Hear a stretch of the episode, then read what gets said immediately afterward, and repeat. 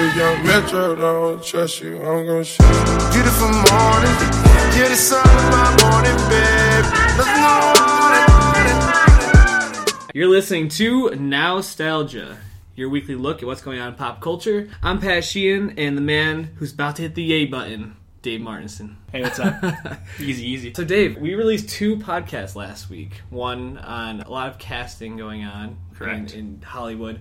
The other was on Governor's Ball. So, I wanted to check in. How was your Governor's Ball experience? My governor's ball was fantastic. Yep. I rode a really smooth express uh, MTA train from New Hamburg to Harlem East 125th Street. And then I was planning to walk about 20 minutes to the bridge to walk to Randall's Island Park and go to the festival for Sunday. And right as I got off the uh, train, found out Governor's Ball is canceled. Canceled, man. Sunday was canceled Yeah. due to rain and uh, fear of light. I was there for the first two days. Some awesome performances. Jamie XX was Uh, blew my mind. My friend Jose was saying how he thought Jamie XX was the best DJ set he ever saw. Wow, that's that's really high praise. Yeah. I, I was pretty close for Jamie XX. He was awesome. The Strokes killed it.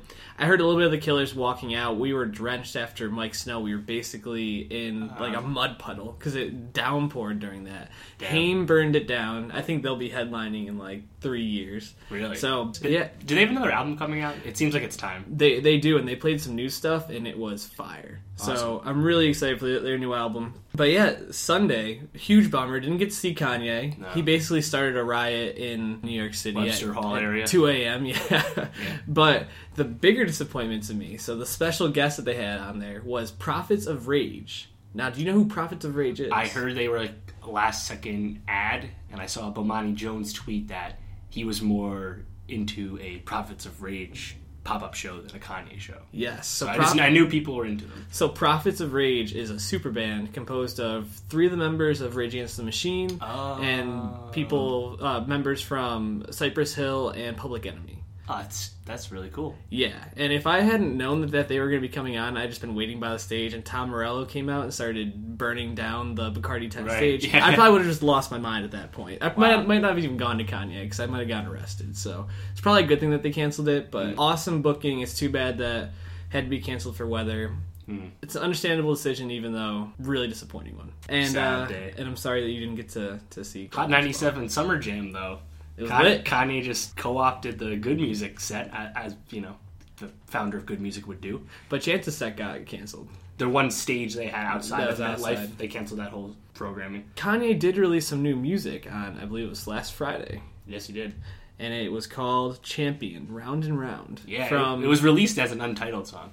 which is is pretty crazy because I, think that right now there uh, there was a Snapchat of Kanye and Big Sean listening to a bunch of finished tracks, or at least tracks that are in post production at this point, Right. that are going to be on Cruel Winter. Yeah, it's happening.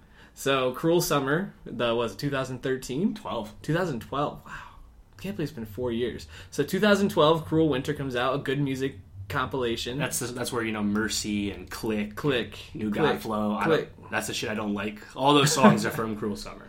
It's it's a pretty good album. I think there's, there's a lot of hits on it. I think we talk about it a little bit in our podcast on the life of Pablo when we talk about our favorite Kanye album. So go back and listen to that. SoundCloud.com slash nostalgiapod. But Dave, what did you think of the champion round and round? You know, I liked it. Immediately, Quavo from Migos just comes at you hard with those classic Migos flow that's Mm-hmm. gotten so popular. And as you listen to the song, which has a bunch of features, a lot of non-good music guys like Quavo and Gucci Mane, who's recently freed, and Yo Gotti. again, and Yo Gotti from Tennessee, and 2 Chainz, who's kind of in good music but not actually signed, Mm-hmm. and then uh, Travis Scott on the hook, and Desiigner's in there a little bit, Panda, and of course Kanye holding it down one of the first verses. Yep. It's very clear that Kanye is really into Atlanta rap right now. Yeah.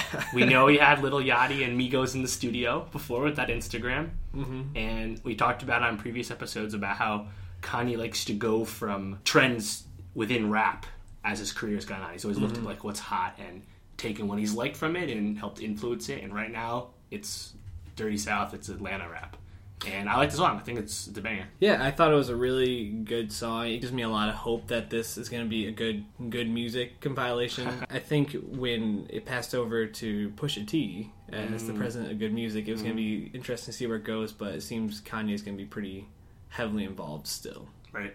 which gives me a lot of hope that there also might be another possible solo Kanye album coming out this year. TurboGrafx 16. TurboGrafx 16. That would be an exciting thing. But there was another song that came out that I think it came out on what June 3rd. So that'd also be Friday. It was part of a small EP with that LP from EP. Vic Mensa. Mm. There's a lot going on. Debut EP from Vic Mensa since he signed to Roc Nation a few years ago. He really only has one solo mixtape to his credit, as well as his work with Kids These Days. But yeah, he was one of the guys we talked about last week. He's going to play at Governor's Ball on Sunday, Yeah. so I was bummed I didn't get to see him because I'd never seen him perform before. But this EP was a nice little surprise, and it was coming out before Governor's Ball, so you would have been able to see all these songs. But it's eight tracks long, and there's a video out for the title track. There's a lot going on. And It's really good. I really like the title track, and I think this EP shows a lot of the promise that Vic kind of went away from since he signed to Roc Nation. He, he became really generic for the past few years, and as opposed to being really eclectic, similar to his Chicago brethren, Chance the Rapper. So eh, this is a nice little pseudo return to form. So it was a nice little treat, and definitely listen to that title track. It's really good. Yeah, and just an interesting note on it. I think what you're talking about that move to a more conforming sound, a, a more generic sound. He actually talks about probably the reasons mm. why that that is Right. in the song. Yeah. which is pretty cool. And, and Kanye tweeted out how he thought it was a really cool music video. So Yeah, the, the more you know about Vic Mensa, the more you'll get out of that song. But also the first two tracks on the EP, Dynasty and 16 Shots, are also really good. So it's a, definitely a good listen. It's on Spotify. It's only 30 minutes. That was that was a cool little treat as well as Champions. So yeah, absolutely. new, new music. Good music, good music. All right, so Dave, we both saw X Men Apocalypse recently. Yeah. I think we had. I saw it opening day. I think Did you? I I definitely saw it opening day. And I saw it in California. Oh, interesting. Sundance Kabuki, a very famous theater in our nation. How was that? It was really cool. This this movie theater had a full bar. Wow. So Yeah. wh- what did you get to drink? I didn't get anything. It was expensive. But the balcony level is 21 and up. The lower first floor is bleep seating, and you have an assigned seat. Hmm. Really nice, comfy chair, like a little like coffee table esque Wow. armrest area. Really nice atmosphere. That that's like a comfort. Very few previews. high well. end movie theater. It was. It wasn't. It was like fourteen dollars evening show, so it wasn't like that much more expensive. Plus, it was in San Francisco, so Yeah. solid experience. Well, how did that affect your opinion of X Men Apocalypse? that's the real question. Yeah, that, that is the good question, isn't it? Uh, yeah, I mean, I saw X Men Apocalypse with a lot of like minded people like myself that like uh, superhero movies. And the general consensus, I think, with X Men Apocalypse, now that we're over two weeks, almost three weeks removed from it coming out, is that it's not a bad movie and it's just not a really good movie. It's just kind of a movie. Mm-hmm. And unfortunately, watching it, you couldn't help but notice that it feels and flows and shows things that a superhero movie used to do 10 years ago post you know marvel really bucking the trend and making you know all these great strides that have happened lately. So it was, it was really disappointing in that regard. What what would you point to that you would say is from ten years ago? just a really cliche villain that's mm-hmm. motivations were generic and unclear and oscar isaac who was playing apocalypse loses his humanity literally in the first scene where he becomes apocalypse and he did decent voice work but his acting didn't really get to shine through with all that makeup and olivia munn psylocke really had nothing to do Nope. they didn't really do much with angel and jubilee who they were hyping up in promo with her yellow jacket, big hoop earrings, you know, really 80s. They were talking about big deal, and Lana Condor was giving interviews about the role, and she had almost no speaking lines. Her name is never three? mentioned. She was just kind of like in the car with Jean and Scott and Right. Nightcrawler. That was kind of strange. Obviously, those got cut. Sucks for her. I'm not. I'm not going to question what goes on the cutting room floor. Obviously, you know you got to make the movie flow. Mm-hmm. But in general, like, maybe it's time Bryan Singer moves on from the X Men franchise because First Class and Days of Future Past were so great and so good, and so Yeah, fun. absolutely. And Days of Future Past was met universal acclaim. Yeah. And we almost took like a this apocalypse almost seems like an interstitial film, like we're taking a step backwards, and nothing really of consequence happened except for establishing, assumingly, the new leads of the franchise in Mm-hmm. Sophie Turner's Jean Grey, Kodi Smit-McPhee's Nightcrawler, Tye Sheridan's Cyclops, and then Alexandra Shipp's Storm. It seems like they're really focusing on that core group. Right. So that was good because I liked most of those actors and uh, what they did. Storm didn't have a whole lot to do. But I mean, in that regard, I'm okay with it. But the whole plot of the movie is really whatever, honestly. Yeah, I think your point about Oscar Isaac losing his humanity in the first five minutes of the movie is a The first scene. a really good one because you have a charismatic actor like Oscar Isaac who might be He's really hot. yeah the, well in a lot of ways Actually, he signed this role uh, before he was in Star Wars, so. but still he's one of the hottest actors on the planet right now Yeah. and you basically give him this role where he's not able to use any of his range Yeah. he's just this all-seeing all-knowing one I guess he just wants to destroy the Earth just because he thinks it's bad. His motives are really unclear, like you said. So Game of Thrones recently. So the not not this week's episode, but episode six, Blood of My Blood. yeah.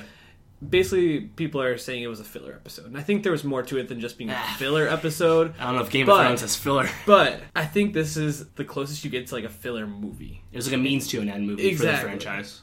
And I think we exchanged some texts about how they're trying to set up the next like class, I guess, the Yeah. X Men class. Because the franchise still makes money, it's still popular. Right. They they want to keep it going, but mm-hmm. unfortunately, they have you know contracts that they have to move past. So they're building up Jean Grey, Cyclops, Nightcrawler, people like that. Storm. Yeah, Storm. While people like Fassbender and McAvoy are probably going to take on lesser roles, or maybe not even be in the movies. I mean, Hugh Jackman had a cameo, a very brief one. which was spoiled by the last trailer, which is which idiotic in my opinion because there's no reason. the movie the movie didn't have a whole lot of buzz. It got lukewarm reception to the first trailer, so I understand you want to try and bring people in because on the surface it was going to be the first X Men movie without Wolverine, not mm-hmm. counting Deadpool.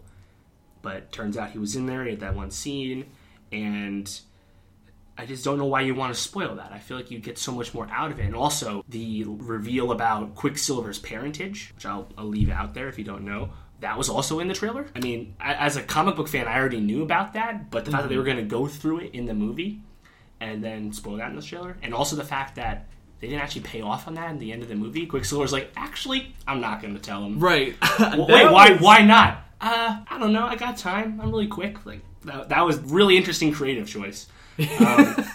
That that is a really nice way to say that makes no effing sense. No, why it just it just doesn't pay off. Why Right. would you talk? Why I mean, would you handle it? But like you said before, Jennifer Lawrence, Mystique. Nicholas Hoult, Beast, and then Michael Fassbender's Magneto and James McAvoy's Xavier. Those four signed three picture deals before First Class, so they are not no longer under contract for the series. Mm-hmm. Uh, it seems very very likely that Jennifer Lawrence is done. She seemed very bored in this movie. she wasn't in the blue Mystique makeup that often because She she, showed no didn't really emotion. like it. no emotion the entire movie from J Law. So in that regard, I think it's fine to move on. Mm-hmm. And you had to set up this new cast to carry the torch. So I understand that. So you know, you, you kind of were playing the cards you were dealt. Michael Fassbender's kind of been the heart and soul of the first two movies. He's been a really good Magneto, and he starts off very promising in the movie. But That's not what happens with his family. And then as soon as he becomes one of the horsemen with Apocalypse, he's just a Just a bad guy. just a finger pointer. Do this. Right. And the thing is that, that like you said, that has such a promising storyline when you know his family is killed, but they don't give him any time to develop. No. Uh, and it, it just seemed disjointed at parts. Like it, it seemed as if they jumped from one one group to the next group without any kind of warning or any kind of logic for it. I mean, it also didn't feel very 1980s. no, You know, like a, some fashion choices cut a lot of the subplot, which Jubilee obviously didn't really mm-hmm. get much out of afterwards. But like X Men First Class was very clearly in the 1960s because the end deals with the Cuban Missile Crisis. Right. I love historical fiction. That was so cool. yeah, Days of Future Past in the 1970s sections, mm-hmm. they were doing stuff with the Vietnam War. And then what happened in the 1980s? Oh yeah, very briefly, Jean and Scott and all them they saw Return of the Jedi right. the settings made sense and felt worked well in the, the first two movies and was very inconsequential now. And now the next one is going to be the 90s. So I don't know. And- so you say, or are we actually going to go there? The timeline also doesn't make any sense, but I don't even get hung up on that. I suppose that they they had some very meta humor in there, and they said the, the third one's always the worst, right. even though it's not. That's kind of a shot at X Men: The Last Stand Right. from 06, if anything. Interestingly enough, I thought that Fassbender was good. I thought McAvoy was good. I think Sophie Turner won the movie for me, though. I really liked her. Uh, I, I I, mean, was I was worried about her being Sansa Stark again. right? She, she was not Sansa Stark. She was she a perfect Jean Grey? Probably not. If you're a comic guy, you, you probably have some problems. But I liked I liked what what we saw so far. I liked the dynamic they started to build up with her and Cyclops. It played by Ty Tye Sheridan. Tye Sheridan. He'll be in Ready Player One, Steven Spielberg's adaptation, so he's a rising star. He was also in Mud, right?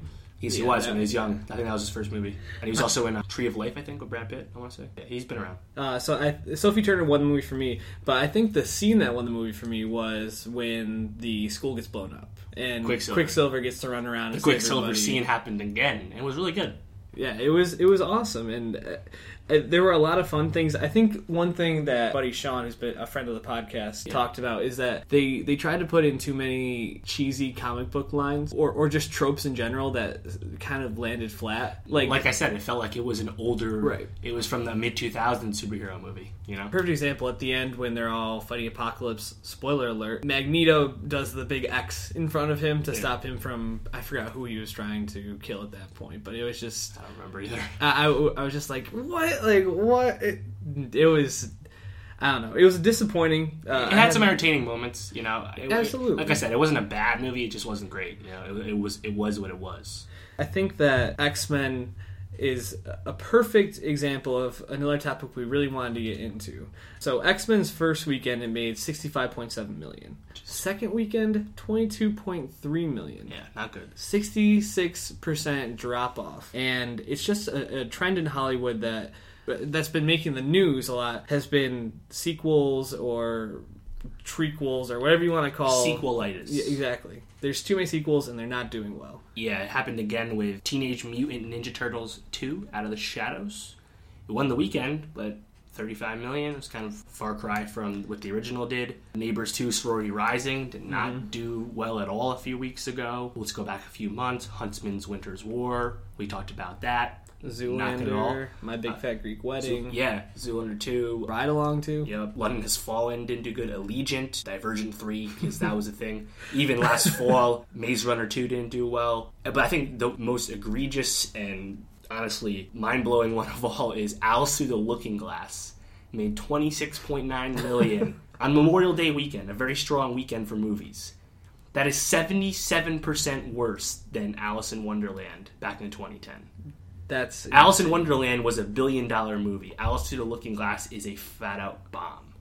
it's the it's maybe the i mean uh, can you think of a, a movie in a series that has bombed worse i can't think of one No, that's an un, that's an unprecedented drop, and I think all the sequels we just mentioned, the reasons they didn't do well, it really I think it really depends on a few factors. In the case of Alice Through the Looking Glass, it's similar to my uh, Big Fat Greek Wedding two and Zoolander two, where it's a movie that certainly could have had a sequel, but the sequel came way too long after the fact. Yep. I mean, the original Alice in Wonderland was a billion dollar movie partially because it was really the second big real 3D movie post Avatar right and it was never it wasn't really well received in the first place. No one thought it was a great movie or anything. But now we're six years away from that.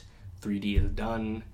Tim Burton's not even there. Johnny Depp had some unfortunate conflict with Amber Heard, so that was hanging over everything. So there was really nothing going for the movie, and it was very clear that it was not going to do well. But it was not expected to do this bad. when I look at this list, I mean, Alice in Wonderland or Alice with Looking Glass. I just don't like Alice in Wonderland. I didn't see the first one. I, It's it's weird. yeah, it's I- okay. I'm not. I'm not a big fan of it.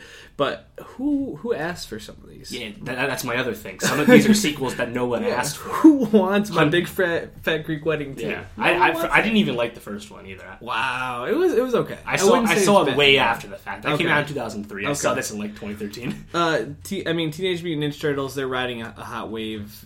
I mean, I, I think people liked the first Yeah. one. Kids like the first one Yeah, a lot. that's my my thing about that one is like that's a movie where critic uh, critical reviews don't really factor into the sequel because it's Teenage Mutant Ninja Turtles. it's not supposed to win It- an Academy it- Award. It's for Ninja Turtles fans and kids, and Mm-hmm. in those two regards, it did fine. So it didn't make as much money as it could have. No, but Right. that one I would I would kind of leave alone. It was fine. Uh, no one, at least not not anyone I knew, wanted Huntsman Winter's War. No. Or Divergent. I don't think those, those series that and Maze Runner can go crawl in a hole and die. Yeah, well that's the thing. The, the young we talked about that. Yeah, the but- young adult bubble burst a while ago. We talked about that. The last Hunger Games made less than uh, the first two, the, the second and third one. So that bubble's gone. If you want to check out our thoughts on that in depth, soundcloud.com slash nostalgia pod. Neighbors 2, though. Yeah, that was that was Comedy surprising. sequels are tough. They they are tough. It's it's also tough, I think, for Neighbors too. The fact that the direction that they went in, I, I think the the person who really made the first movie was Zac Efron. Oh, he was awesome. I mean, he was so good in that first movie. That, that first one is, is hilarious. And- that is a great comedy. I believe he has a he has a cameo in this one. I believe. Oh right? Is that, no, no, he, no, Dave Franco has a Dave. Franco, Zac Efron that's is a star still. Right. Oh, okay. And they, they brought in Chloe Moretz for as a story leader, which I was like, that's that's a great cast. She was awesome. but this i think in a lot of respects has the, the same kind of problem that any of the hangover movies have is that it's the same formula every time but you try to change the parts just a little bit but it's a mm-hmm. lot of the same jokes recycled and when when that happens if if it's not like gonna knock it out of the park the, re- the reviews aren't great beforehand you're only gonna get a handful of people seeing Yeah, it here it's going to be a movie that people will certainly check in on at some point, but Yeah. certainly not at the theater. i'll catch it on, on amc It, like it- on it's Friday. similar to last summer Ted Two Yeah, underperformed as well. exactly. Same exact boat. So with all these sequels flopping in two weeks, Finding Dory comes out. Yeah, Pixar. Pixar, Not, very, not their first sequel. They've been doing more or less good with their sequels. yeah, and and At least Toy Story. Toy Story's been great. They had Cars two, which is pretty. They're making a. Cars three for some reason, And They're also making a Toy Story four and Incredibles two coming out in 2018. and Monsters University, yeah. which I actually really liked. Some So- people didn't. I thought that was funny. Do you think Finding Dory is going to follow the same fate as all these other sequels? No, not Will a it, chance. It'll buck the trend. It, it'll buck the trend for one main reason, and we haven't had a Zootopia or Minions in a few months. That's It, it, it's parents got to take their, their kids to the movie. If they didn't take them to T two, they're definitely taking them to Finding Dory. And if they did take them to T two, they're also taking them to Finding Dory. I think Finding Dory would do very well. Mm-hmm. I haven't looked at tracking, but I'm sure it'll be it'll be just fine.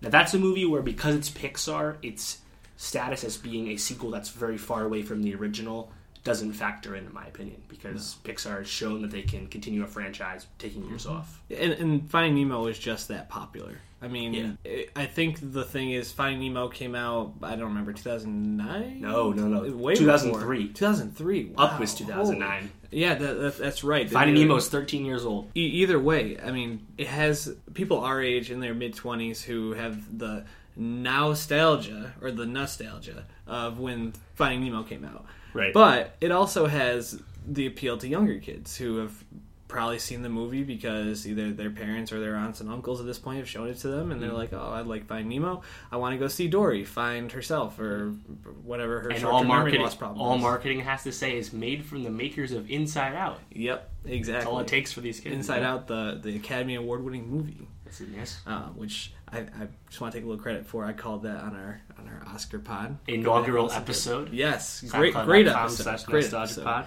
There are other sequels coming out this summer though. Now you see me too. I don't thi- I don't have hope, high hopes for that. That that's one I think will underperform. I did like the first one. It was good. the first one ended in a way that you could have went with a sequel or didn't need to. So They didn't get Isla Fisher back though, which is, Did- they didn't? I, I- I didn't I her the trailer. of the the trailers. that one will probably underperform. But the oh we have Ghostbusters. That's gonna is- flop. That'll probably flop just because it's got so much negative buzz already. Mm-hmm. Some of it not warranted. Then we have Independence Day Resurgence with the the goat Jeff Goldblum. I think that'll go either way. I think that has a good chance as an action movie. Mm-hmm. Star Trek Beyond I think that will be okay. with Justin Lin. I- Yeah, it comes out a good time in July. Jason Bourne, That AKA do Bourne. Five That'll do great. or Bourne Four technically. Yeah, I think that'll be good. And then also Conjuring Two and the third Purge movie. Hmm. Well, the Purge. I mean, it's just whatever it's gonna be. I mean, uh, Conjuring, I feel like because there's not a, a lot of horror movies, the popular horror movie franchises usually drop like forty million dollar openings. so I think Conjuring Two is kind of safe. Dare I say? Because like I guess so. I people mean- talked about The Witch as being a really good horror movie. I hate horror movies, but like I, you just they don't come out every month. You know they're rare. I- Is the Conjuring the one with uh, Patrick Wilson and the? Uh, I literally couldn't tell you. okay. Well, pa- Patrick Wilson. I know the it- first one did well. Yeah, That's uh, why it's a sequel. Uh, I think I might have seen the trailers for it. it if, if it's the one I'm thinking of, it looks okay. It also has the girl that plays the therapist in The Departed. If it's the one I'm thinking, Oh yes, uh, Vera Farmiga. yes. Yeah. So I, I, th- I think. I remember in the theater, I was like, "Yo, is that Maggie Gyllenhaal?"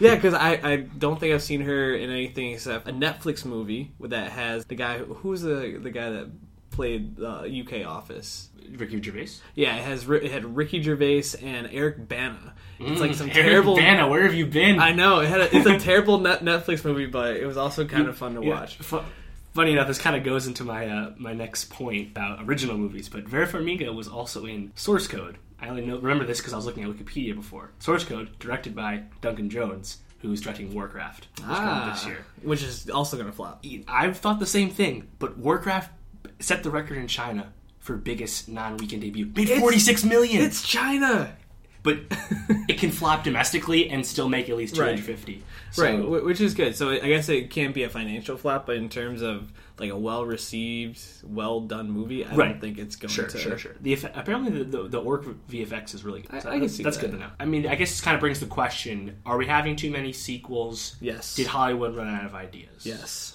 You really think so? Because I feel like people go with their sequels, whether they're like tentpole franchises or just sequels to successful movies. Uh, They just- know they can make money off it. Right, and past 15 years really showed that you could overachieve with your sequels and make more money in the second movie than the 1st mm-hmm. movie. You know, like American Pirates of the Caribbean is a really good example of that. Before that, though, you would still make sequels, but it was generally understood that you would make a little less money, but it'd still be worthwhile. And I think mm-hmm. that's kind of where we're at now. But Popstar Never Stop Never Stopping from Andy Samberg and The Lonely Island and The Nice Guys from uh-huh. Shane Black starring Russell Crowe and Ryan. Gosling, two original movies, just came out, getting great reviews, and they totally flopped the box office. Mm-hmm. So I think it also goes into people, uh, you know, the, the market demand, what the market demands, Right. you know? Well, I mean, I guess I think about it a lot in terms of going grocery shopping. So you're going down the aisle and you either see like the store brand ri- like Ritz crackers or you see Ritz crackers and you're like, "Well, I know Ritz crackers. I've eaten these. Right. I know what I'm getting." You go you you buy a store brand, you're taking a risk. Well, I don't know if these movies are store brand. I think They- they're more like they're they're, like Trader Joe's. Right, exactly. they're, they're, they're like the new organic. They're they're You're afraid of being Auntie burned. Annie's mac and cheese Yeah. or whatever that is, or Aunt Annie's mac and cheese. Then you also have movies with the little bunnies. you also have movies like The Lobster. With Yes, Colin which I hear is awesome. I haven't Right, seen it. and that's a movie that's in limited release. It's not going to fully expand. Same like Midnight Run or Midnight Special. Yeah, exactly. Midnight Run. So Um, me and you were very interested in Midnight Special, so Yeah. we made sure we saw it in theaters, even though it had a small run. Mm-hmm. We got the Lobsters in the same boat, so I don't know. It's They- it's interesting to think about. They aren't running out of- out of ideas, but for a studio to throw millions of dollars, like hundreds of millions of dollars, in, into some of these movies, they want to know that they're going to be getting some kind of return. Right. Because if you have a mo- movie like Alice Through the Looking Glass, which I don't know what the budget was, but I assume it was probably upwards of of a hundred million at least. Yeah. They're losing a shit ton of money on Yeah. this. Unfortunately, they can afford it because they also made Jungle Book. Yeah, and- well, and and the other thing is, it, it- this this came from Disney, right? It did, yeah. So Disney aren't they all? Don't they also have a hand in uh, Marvel and Zootopia as well? So Yes. they're, they're they're doing okay. Zootopia is the second highest grossing original film of all time. That's nuts. and the fourth animated movie to be a billion dollar movie. But like back to sequels, I mean, just within the past year, there's been huge, absolutely huge movies that are from established franchises. Obviously, we know Star Wars, Civil War, Batman vs Superman, Jurassic World, Yeah. Furious Seven, Minions. Mad Max Fury Road, and then you look at the Beauty and the Beast trailer with uh, Right. Emma Watson. That's the most watched trailer of all time. That just came out. Maybe we don't make a Beauty and the Beast two, right. but I, I think going from established properties and making an adaptation isn't necessarily the problem. I think you just got to pick your spots. Disney's got some choices to make though because Maleficent 2 is in development. The first Maleficent did well. Jungle Book 2 is in development. Obviously, Jungle Book is an incredible hit. Uh, did made more money than Batman vs Superman in America. No one no one saw that coming. They have Pirates of the Caribbean 5 coming out next year. I have no interest in that, but Yeah. Uh, Well, but Pirates of the Caribbean 4 was a billion dollar movie in 2011. So I don't know. I personally don't don't have any interest. I, I think your point is is valid and, and right that. It's not necessarily the, the fact that they're making sequels. It's that the sequels that they choose to make are either ones that people don't want or that Right. they're just not making them well. Exactly. The buzz needs to be there. Critical reviews, like you think about like Hunger Games and The Hobbit. Those franchises kind of petered out towards mm-hmm. the end. They still made plenty of money, but not as much as they initially were in the beginning.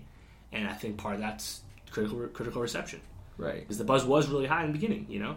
And those were established franchises that seemed like very were going to be very successful, and they still were. So I, I don't know. I think you just got to pick your spots. And Pitch. Perfect three was moved back from July 2017 to December 2017. Elizabeth Banks is no longer directing it. that's a movie that they're looking at what's happening. They saw what happened to Neighbors 2, and they're like, wow, Pitch Perfect 2 did way better than Pitch Perfect 1. We got lucky. We don't need Pitch Perfect 3. You don't. unfortunately, it's being made, so maybe not, but we'll see. We definitely will see. Speaking of a established film franchise, so there's been a lot of discussion around who's going to be the next James Bond. Yes, 007. Caveat: I can't remember if we talked about this on the pod or not, but I'm pretty hyped I because don't think we might have briefly said something. we we, we definitely uh, have mentioned the person who is uh, the se- has the second best odds, Tom Hiddleston. if we did talk about this, let us know. Tweet at the Yeah. show at Nostalgia. Because I'm not going to go back and find on out. Twitter. Yeah, I don't have time. I have to edit Uh, this. but if someone wants, if you guys all want to listen to every single pod we've ever done again, Yeah. we won't hate you for it. Leave us a review on iTunes. That'd be awesome. Let us know how Absolutely. good it was.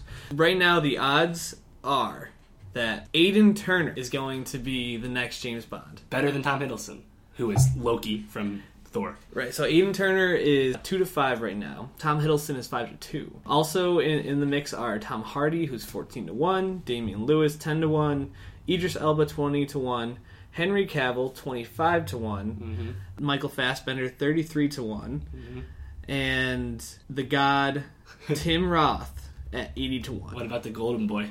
Oh, Eddie Redmayne. Uh, let's see where he's at. Oh, he's at eighty to one as well. Put put a dollar out- down on him. Why not? Or a, a euro, I guess, because this is a, a European know, website. that like a dollar twenty, right? Who who do you want to be the next James Bond? I mean, Eddie Redmayne. You want Eddie? No, I you, don't- you want the golden. Eddie. Redmayne does not have the physicality. He has Be, not. be real. Maybe he could, but he hasn't shown that He'll, yet. he'll bulk up. He'll do those, some those gains. I think Idris would be really cool. He's British. A black Bond would be awesome. And at the end of the day, he has the acting chops. Hmm. And I think Bond, more than anything, is actually Scottish, right? Yes. He's, that's more important about him than he's a white or a black guy. I think that's actually kind of vague in the story. Mm-hmm. But at the end of the day, I think Idris would be a really good actor. He's really charismatic, and he also can be really gruff when needed to be. Like if you ever watch a Beast of No Nation, which Mm-hmm. is uh, on Netflix, Yeah. he's really good in that. But Aidan Turner, uh, you just brought up the odds to me before we started recording, and I did not know Aidan Turner by name. But once you once we did a quick Google search, I found out who Aidan Turner is. I am so down. Yeah. So Aidan Turner played Kili in the Hobbit films. He- Yes. He was an elf. Yeah, no, no, no. He was he was one of the dwarves. Oh, one of the dwarves. Sorry. He hit him and his brother Kili and Gilly, I think. They were they're Mm-hmm. badasses, but he's Kili is the guy who falls in love with Evangeline Lilly's elf character. Uh, f- I forget her name, but uh, That's okay. yeah, friend Orlando's friend Orlando Bloom, the girl, Mm-hmm. and uh, he was he was really funny, and he was also badass, and he's Irish or Scottish, I think Irish, one He's, of those I think he's Irish. and he's unknown, but he has shown some chops. I think that's cool. Now, now, like Tom Hardy being Bond, I just I wouldn't see James Bond. I would see Tom Hardy. Yeah, and, and Tom? Tom and that's Hardy, nothing against Hardy. He's a fantastic actor. Tom Hardy, I think, is too much like Daniel Craig. He he Yes, does he does that's good. more more with less. But he has the physicality. There's no doubt No- about that. No doubt. But you definitely want to move in a direction away from Daniel Craig's Bond. It was such a unique Bond compared to the other ones. He had two of the best received Bond movies ever in Casino Royale and Skyfall. A- absolutely, So he had a great run. They're great movies. But I think the person that I would want to see out of everybody on here, Michael Fassbender. Yeah. I mean, he would he would be, be such awesome. a good Bond. Steve, I- he, he showed how good of an actor he is again in Steve Jobs yeah, and Twelve Years a Slave. Like he's got so much range. It- it- we'll see the fiscality again in Assassin's Creed. Yeah, absolutely. I, he he just seems like too perfect for the role almost. does. I, I do like that Aidan Turner is relatively unknown. He's I think he's only been in a handful of films at this Yeah. point. So he I, I think he would be interesting. I definitely don't want Tom Hiddleston. No, So two two reasons. just One, a little too uh, too textbook. I feel like I feel like Tom Hiddleston plays the same kind of character in every single movie or television show he's in. He's always kind of sly. He always seems a little sneaky. Trickster, perhaps. Yeah, and I, I, I haven't seen the Night Manager. No, so this is when we talked about it. When we briefly talked yeah, about the Night that Manager. was that, th- this was when it was. I, I was having deja vu talking about this, but I can't imagine his role in that being completely different than any of his other roles, just because he plays the same guy. Also, I don't want Bond to be blonde again. Like, I, I again, I want them to move away from Daniel Craig. If you're gonna go with someone who's white, Idris Elba, I think would be a great casting. You're really moving But- away. If you yeah, if you move to, if you go to someone that's white. I feel like it needs to be someone with like brown or dark hair or just some kind of variation from significant variation from Daniel Craig. Yeah, that's good He was the first blonde Bond ever. Yeah, James Bond. Everyone made a huge deal about it, and they saw Casino Royale, and they're like, Oh, "Well, the movie was really good, but." He didn't care what his martini was. He didn't ask it to be shaken, not stirred. So he's not my Bond right. because it was his first mission. Guys, did you watch the movie? Uh, that was that was fun time when everyone pretended to hate Casino Royale. But it was so good, so good. Also, that was when I was introduced to Mads Mikkelsen for the first time. Yeah. When he was Le Chiffre and he was hitting Daniel Craig in the nuts with the end of a rope. Oh my god. I've got an itch. Can you scratch it for me? Anyways, just the last point, and then we'll wrap up the pod. Someone that I think will be a, the perfect Bond in like ten years, and we, we talked about this off screen. John Boyega. yeah. I mean, think think about the character he plays Fucking Finn. Finn, and then basically what James Bond is. He's so goddamn charismatic. Yeah. uh, that- yes. Yes. The charm. Boyega can charm anyone. I mean, if if you put him in a tuxedo and give him a martini, I, I think that I would. Oh, I, I, would turn into a five year old again. I follow him on. Instagram. He looks damn good in a tuxedo. Oh, let me tell yeah, you. So I I would love that, but we'll, we'll see. They they said the the odds changed just the, over the weekend for Aidan Turner, and they're saying that, that the casting is going to be imminent. Right. So- so obviously, an, We'll find out an insider let something on. There's no way he would be the favorite unless there was some knowledge. Right. Well, they actually closed it. I think either last week or two weeks Because ago. it seemed like it was Hiddleston. yeah, right? because Hiddleston Well, seemed to be. There's some ambiguity about. Craig, right? Like some people say he has another movie. It could be a clause in the contract. Hey, he's going back and forth a lot. I think if he wants to leave, they'll let him leave. yeah. I mean, the reports of how much money they offer him, they were trying to pay him like Robert Downey Jr. He, he basically said he'd rather kill himself than do another James Bond movie. I mean, so- it, it's a lot of work, you know. I don't, and like he's been James Bond since 2006. This is 10 years of his life. He's a Right. fantastic actor. He's really accomplished already. It's time to move on. There's no shame in that. go play a villain in in Indiana Jones or something. Daniel Craig. we we don't we don't. He kind of did that anymore. in the Angelina Jolie Tomb Raider. Did he? Yep. Oh, then don't go do that. go, go do something completely different. Uh, he was Uh, really good in Defiance. Him and, Lee, him and Lee Schreiber were Jew rebels in a French forest killing Nazis. It was badass. I don't think I've seen this, but that sounds awesome. Yeah. So I definitely want to go see that. Anyways, we're gonna wrap up now. So for the Nostalgia Pod, where can we find it, Dave? On Twitter, Yes. on Stitcher, on what? Google Well, yeah, Play. You, you can follow Nostalgia on iTunes, SoundCloud, Stitcher, and Google Play. Wherever you want it, it's there. Please, if you could be so kind, give us a review on iTunes. Yeah, make it funny. Even if you don't use iTunes, but you have an iPhone, because you know Yeah. most of you do, just go in, give us a quick review. It'd be really, really appreciated. It'd be really nice. And if you you want to be funny, show us your wit. We'll read Mm-hmm. the review on the air in the beginning of the episode, so everyone will hear it. Yeah, absolutely. And I mean, if you really want something for doing a review, we'll we'll, we'll sign pictures. We'll take Polaroids. I mean, I'll do your ad read. Yeah. Oh, absolutely. if, if anyone that has ads, anyone who wants to pay us for doing this, please send them our way. We'll we'll, do it for like five bucks at this point. Anyway. Anyway, uh, we'll, we'll talk to you. Yeah, we'll, we'll, we'll, we'll talk contract after. Anyways, you can find me at Sheeny World Peace on Twitter, S H E E N Y W R L D P E A C E. Shout out Meta World Peace. Dave, where, where can they find you? Yeah, you? you can follow me on Twitter at Martin Swagger, M A R T I N S W A G R. Also, if you like sports, I have a weekly sports podcast. Mercy Rule! SoundCloud.com slash Mercy Rule, and on iTunes and all the others as well. Let me know if you're into that. And we'll see you next week. And this year's been a long round, so I gotta go. It's logic. The one nobody would vouch for. How's that shit for an outro?